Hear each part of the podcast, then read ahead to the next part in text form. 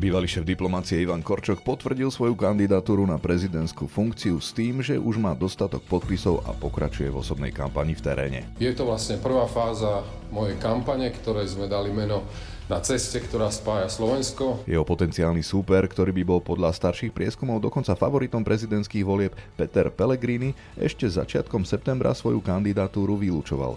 Dnes už priznáva, že ju zvažuje. Budem sledovať, ako sa bude vyvíjať spoločenská situácia a či by bol dopyt od občanov tejto krajiny. Hoci by Pellegrini do súboja vstúpil podľa spomínaných starších prieskumov ako favorit, situácia sa po voľbách mohla zmeniť, myslí si politolog Tomáš Koziak. No a aby bol vo svojom ťažení úspešný Korčok, bude musieť presvedčiť aj čas voličov súčasnej koalície časť voličov Petra Pellegriniho mohla byť sklamaná s tým, že išiel s Robertom Ficom a Ivan Korčok, ak chce vyhrať voľby, tak e, sa nemôže správať ako, ako opozičný politik. Politolog Koziak tiež pripomína známe príslovie, kde sa dvaja bijú, môže zvíťaziť aj tretí. Pokiaľ uvažujeme o pánovi Korčokovi, pánovi Pellegrinimu, tak tým tretím kandidátom, ktorý by mohol do tej miery zamiešať karty a o ktorom je známe, že, že má záujem e, kandidát na prezidenta, je pán Kubiš. Počúvate podcast Denníka Pravda? Sprevádzať vás ním bude Zolorác. Dnes e, splňam, e, čo sa týka počtu potrebných pre kandidatúru podmienky na to, aby som sa uchádzal o post prezidenta Slovenskej republiky v budúcoročných voľbách. Mm, budem sa snažiť naďalej mobilizovať e, finančné zdroje, budem hovoriť do konca roka o obsahu, o, o mojej ponuke a vízii prezidentského e, kandidáta a budem v teréne. Nebudem určite len tu v Bratislave, akokoľvek je to politické centrum, ale chcem počúvať občanov po celom Slovensku a teda na ceste, ktorá ktorá spája Slovensko. Kedy sa verejnosť dozvie vaše definitívne rozhodnutie o tom, či budete kandidovať za prezidenta, lebo tie šumy sú už ako neprepočuteľné. Verejnosť má naozaj právo vedieť, či súčasťou nejakou zákulisnou celej tejto dohody bolo aj to, že vy na toho prezidenta kandidovať budete. Kedy sa to dozvieme Súčasť, reálne? Môžem vylúčiť, že by súčasťou tejto dohody bola nejaká dohoda o budúcej kandidatúre na prezidenta Slovenskej republiky. A mrzí ma, že všade šumí, tu v centrále nešumí zatiaľ. Takéto nič. Áno, takže keď začne šumieť, tak vám potom poviem, ale dnes vám môžem povedať, že neprijal som žiadne rozhodnutie ani vedenie strany o tom, že by som mal kandidovať. Samozrejme, že môžem priznať jednu vec, že budem sledovať, ako sa bude vyvíjať spoločenská situácia a či by bol dopyt od občanov tejto krajiny o, o takúto, takúto kandidatúru. A keď budeme cítiť, že občania si želajú takúto kandidatúru, tak potom to začneme ešte len zvažovať a porozmýšľame o tom. K téme som oslovil politológa Tomáša Koziaka z Vysokej školy medzinárodného podnikania v Prešove. Dobrý deň. Dobrý deň. Ivan Korčok v útorok informoval, že má dostatok podpisov občanov potrebných na kandidatúru v prezidentských voľbách. Hovoril najmä o tom, že je nezávislým kandidátom, ktorý ponúka a zabezpečuje rovnováhu a akoby rečnícky sa pýtal, či iný kandidát takúto rovnováhu môže ponúknuť. Ako hodnotíte začiatok prvej fázy jeho kampane, ktorej dal názov e, Na ceste, ktorá spája Slovensko? No, myslím, že začal dobre. Začal asi tak, ako môžu jeho potenciálni voliči od neho očakávať. Takže myslím si, že začal štandardným spôsobom a myslím, že má našľapnuté na to, aby, aby mohol, dokonca by som to dovolil, dovolil si povedať tak, aby tie prezidentské voľby vyhrať mohol. Ivan Korčok možno prirodzene ako bývalý šéf diplomácie a v súlade s aktivitami, aké prezident ako predstaviteľ štátu má, ako o jednej z priorít e, hovoril o téme zahraničnej politiky, vyhlásil, že v nej chce byť aktívnejší ako doterajší prezidenti. To pre mňa trochu vyznieva trochu ako kritika predchodcov, že vo vykonávaní zahraničnej politiky vidí u nich rezervy. Vy rozumiete tomu, o čom hovorí a vidíte ich aj vy? No, snáď do istej miery, ale na druhej strane je treba povedať, Ivan Korčok je, bol teda, alebo je profesionálny diplomat a je treba povedať, že v tejto oblasti sa musí cítiť doma a, a určite je, je v tejto oblasti objektívne kompetentnejší ako predchádzajúci prezidenti, ktorí, ktorí, ktorí sme tu mali, takže, alebo aj ktorú máme. Takže, takže je úplne prirodzené, že, že táto oblasť by mohla byť vlastne jeho prioritou.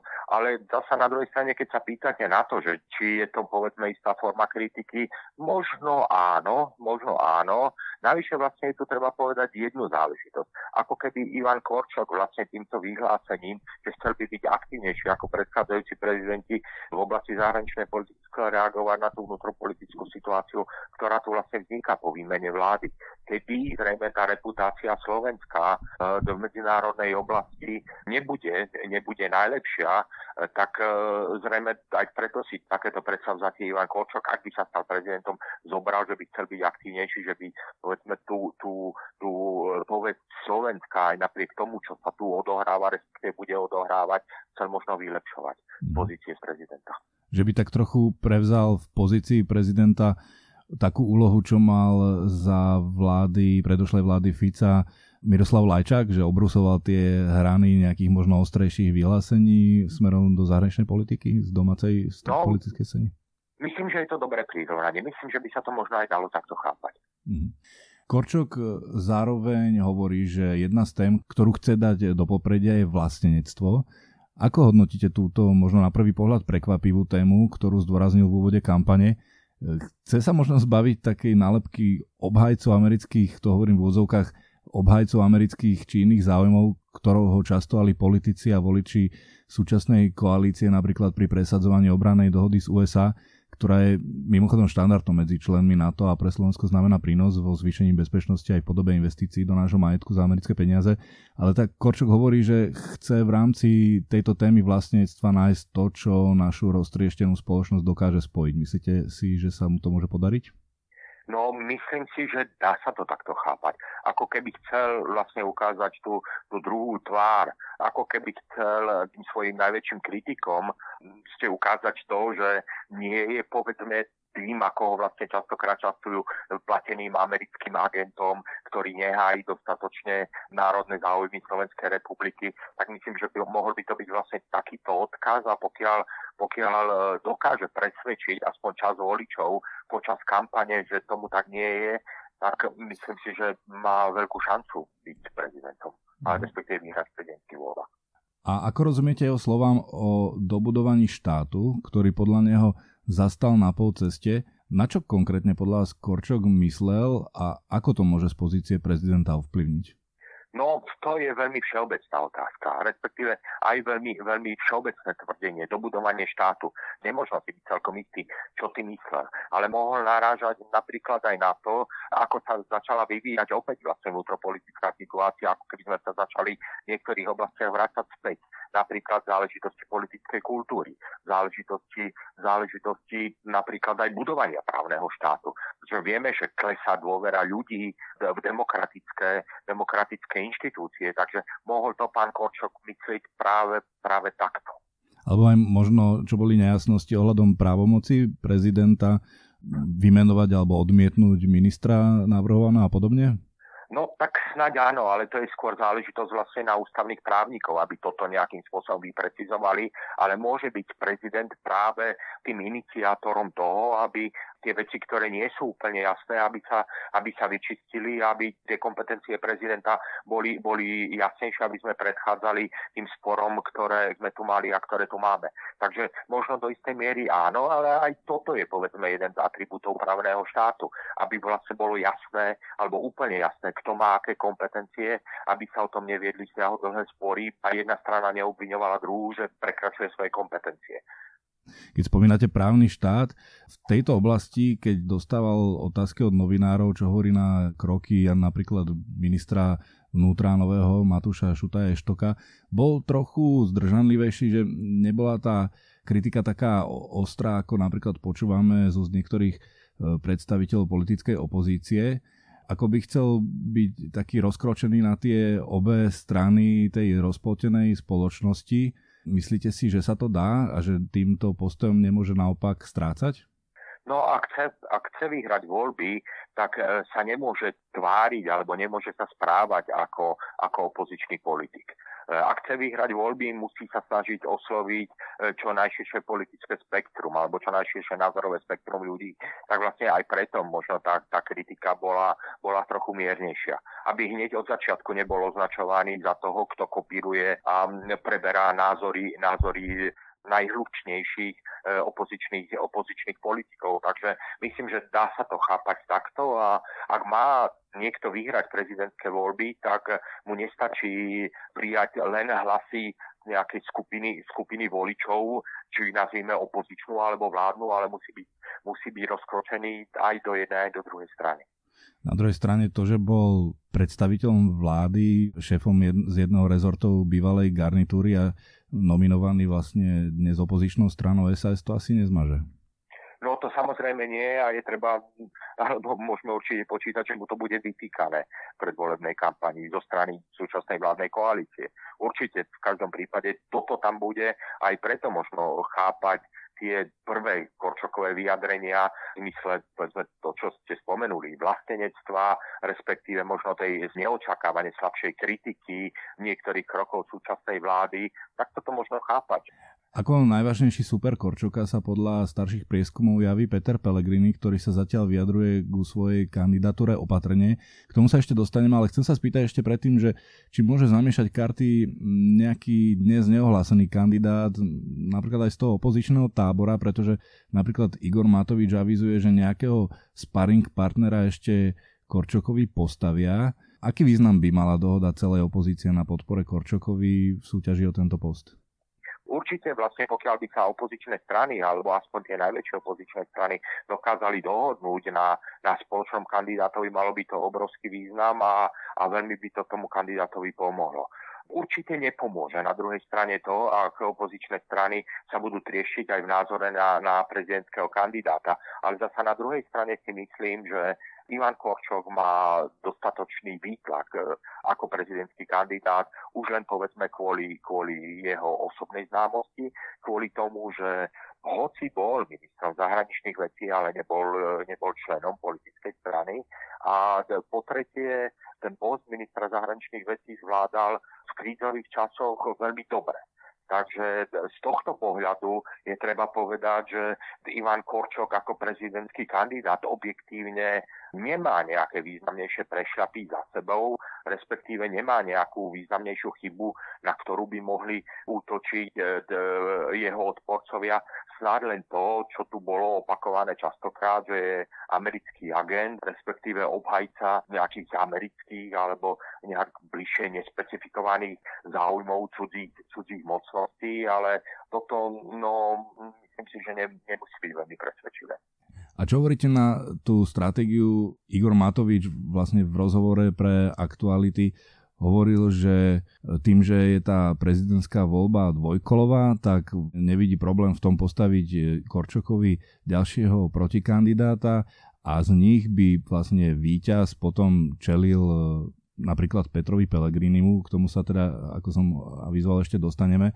A keď mu moderátor povedal alebo oponoval, že či sa nemôže stať podobná situácia, ako keď kandidoval Eduard Kukan, ale napokon sa do toho užšieho výberu, do toho finále dostal Vladimír Mečiar a Ivan Gašparovič, tak hovoril, že si myslí, že koalícia ďalšieho silného kandidáta popri Petrovi Pelegrinimu, ktorý teda ešte opakujem, že oficiálne kandidatúru nepotvrdil, nepostaví. Čo si o tom myslíte?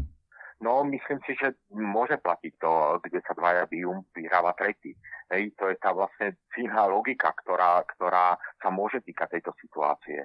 No na druhej strane mám trošku pochybnosť, akého silného kandidáta by dokázal Igor Matovič nájsť a postaviť proti Ivanovi Korčokovi. Navyše vlastne ten, ten kandidát, ktorého by Igor Matovič našiel, musel by samozrejme vlastne súhlasiť s tým, že ide do súboja s pánom Korčokom a myslím si, že aj toto môže byť faktor, ktorý takýchto kandidátov môže odradiť. Už len kvôli tomu, že Ivan Korčok je skutočne vlastne silným kandidátom a už len kvôli aj povedzme tej hrozbe, e, tej hrozbe toho, že kde sa bijú dvaja, tak ako môže zvýťaziť tretí. Zasa myslím si, že môže tu byť ale silný tretí kandidát. Pokiaľ uvažujeme o pánovi Kvarčokovi, pánovi Pelegrinimu, tak tým tretím kandidátom, e, ktorý by mohol do istej miery zamiešať karty a o ktorom je známe, že, že má záujem kandidát na prezidenta, je pán Kubiš. Takže v tomto prípade myslím si, že pán Kubiš by mohol byť silným konkurentom vlastne pána Korčoka. A pán Kubiš už avizoval, že, že do toho prezidentského súboja byť celý. On síce teda tvrdí, že chce byť nezávislým občianským kandidátom, ale aj mu často tá prisudzujú, že má bližšie k tej súčasnej koalícii. Čo si o tom myslíte? No, myslím si, že sa, že sa zabudne na to, že bol súčasťou vlády, vlády Roberta Fica, respektíve nebude to hrať takú silnú úlohu v, v kampani k prezidentským voľbám, pretože bolo to relatívne dávno. A, a pán Kubiš nebol stranický kandidát. Pán Kubiš bol eh, na poste ministra zahraničných vecí ako, ako odborník, ako nečlen strany. Takže toto si myslím, že môže byť argument, ktorý pána Kubiša bude chrániť v týchto prezidentských voľbách, aby bol spájaný s vládou Roberta Fica. A vidíte tam ešte teda možnosť, že by koalícia prišla s nejakým ďalším novým silným menom? No, myslím si, že takéto silné meno tu nevidím. Takéto silné meno to nevidím. Ono, dovolie máme relatívne krátku dobu už. To je tiež dôležitý faktor. My vieme, že dá sa vyrobiť prezidentský kandidát aj z relatívne neznámeho človeka v priebehu dvoch, troch rokov, ako to bolo v prípade prezidenta Kisku, ktorý tie voľby vyhral a bol veľmi neznámym človekom. Ale tá doba ktorú máme do volieb, tak takéto prekvapenie vlastne už vylučuje. Mhm. Poďme k tomu, čo som avizoval viackrát. Šéf hlasu predseda parlamentu Peter Pellegrini bol v stredu v paláci za prezidentkou Zuzanou Čaputovou a stretnutie označil za veľmi priateľské a konštruktívne. Zvraznil, že hoci môžu mať na niektoré témy alebo konanie jednotlivcov iný názor, vedia si kritiku povedať slušne a zároveň pri iných témach vedia spolupracovať. Neskôr sa stretol aj so zastupcami Združenia miesta obcí Slovenska. Predseda združenia chválil Pellegriniho, že stretnutie na takej úrovni združenie už dlho nezažilo. Zdá sa, že hoci Pellegrini ešte kandidatúru nepotvrdil, tak tou retorikou zmieru a slušnosti a zdôrazňovaním toho svojho imidžu štátnika ako by už začal kampaň čo si myslíte? A na Margo svojej kandidatúry vyhlásil, že túto tému zvažuje, rozhodnutie ešte ale nepadlo. Citujem, môžem potvrdiť, že som túto tému nevylúčil. Ide o stále otvorenú otázku, ktorú v najbližších týždňoch musíme v strane hlas a ja osobne nejakým spôsobom rozlúsknuť. Čiže otázka, či by už bolo prekvapením, ak by Pellegrini napokon oznámil, že nebude kandidovať.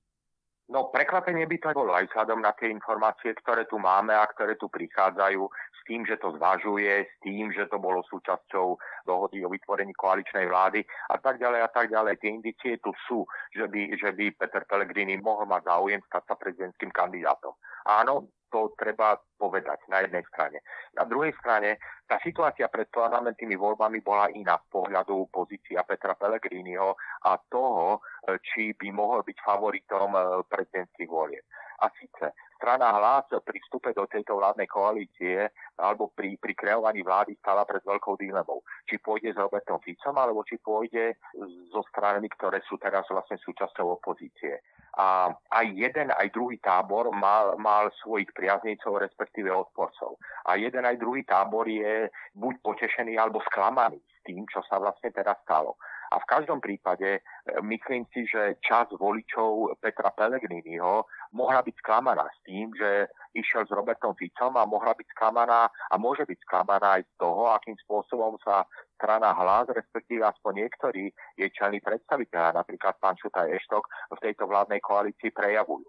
Navyše čas e, voličov hlasu nemusí stráviť to, čo sa po voľbách stalo a síce keď Peter Pellegrini dával červenú čiaru republike a súčasťou súčasnej vládnej koalície sú v prípade Slovenskej národnej strany ľudia, ktorí, ktorí sú názorovo úplne identickí s tým, čo predstavuje republika a dali to už vlastne aj najavo niekoľkokrát. Takže toto si myslím, že môže byť takisto problémová záležitosť, ktorú Petrovi Pellegrini mu budú alebo môžu niektorí, niektorí jeho možní voliči vyčítať. Takže v konečnom dôsledku, a navyše ešte jeden faktor vlastne tu spomeniem. V čase prezidentských volieb už táto vláda, ktorej súčasťou je Peter Pellegrini a jeho strana, už bude mať za sebou niekoľko nepopulárnych rozhodnutí. Jedno už tu máme o zrušení napríklad 13. dôchodku. Takže tak, ako tu budú pribúdať povedzme niektoré nepopulárne opatrenia a povedzme niektoré nešikovné vyjadrenia e, a respektíve aktivity jeho politických nominantov, tak sa bude určite oslabovať aj pozícia Petra Pellegriniho z pozície možného prezidentského kandidáta. Takže ak e, e, dôjdeme do času ohlasovania prezidentských kandidatúr, môže nastať aj také prekvapenie, že Peter Pellegrini nakoniec do tej prezidentskej kandidatúry nepôjde. Ak budú v dispozícii, povedzme, prieskumy, ktoré z toho horúceho favorita pred parlamentnými voľbami až takého horúceho favorita pred voľbami prezidentskými neurobia. Takže myslím si, že, že tento faktor tu určite zohrá svoju rolu. A navyše je to ešte jeden veľmi dôležitý faktor.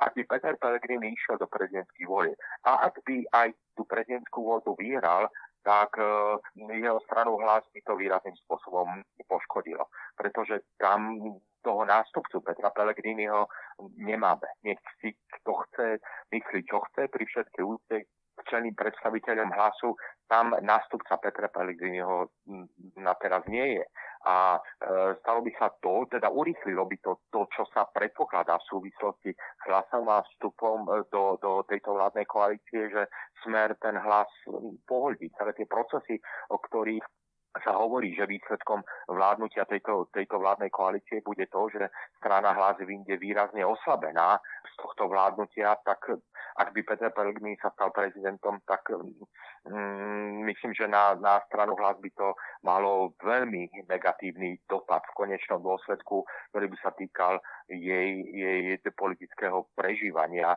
s takými percentami, aby sa mohlo v budúcnosti uvažovať o tom, že by mohla byť povedzme ďalšou premiérskou stranou. To hmm. už nie.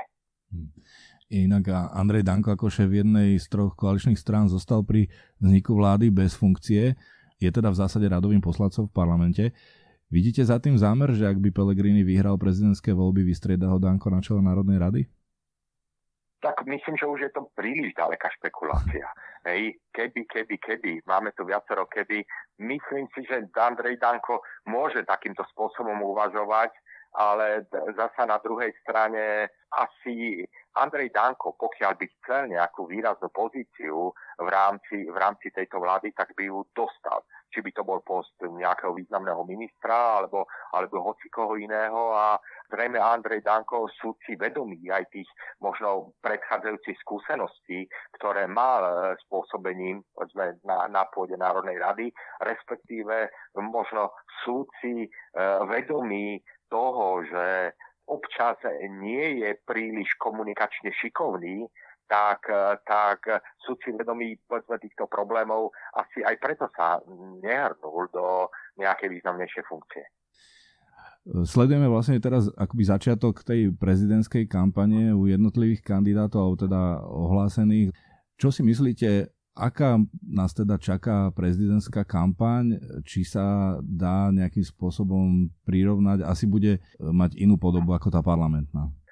No, bude mať e, inú podobu e, v zmysle možno intenzity. Určite nebude taká intenzívna a taká burlivá, ale na druhej strane myslím, že bude veľmi vyhrotená a určite sa budú vyťahovať veci a budú sa rozprávať veci, ktoré, ktoré budú e, záhranou toho, čo nazývame nejaká štandardná politická kultúra, ale zasa na druhej strane, bohužiaľ, e, treba konštatovať, že, že zrejme na to sme na Slovensku zvyknutí a z hľadiska možno nejakej kvality kvality slušnosti, kvality politickej kultúry, kvality, kvality možno nejakých politických vystúpení nemôžeme očakávať nič, čo by nás mohlo povedzme nabádať nejakému optimizmu a k tomu, že sa budeme tešiť na kvalitnú,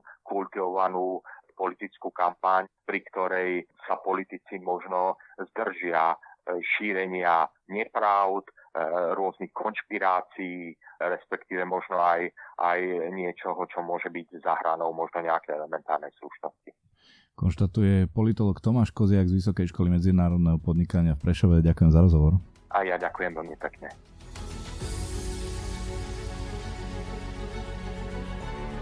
Sme v závere. Články k téme nájdete aj v tlačenom vydaní Denníka Pravda a na webe pravda.sk. Počúvali ste podcast Denníka Pravda, ktorý pre vás pripravil Zolrác.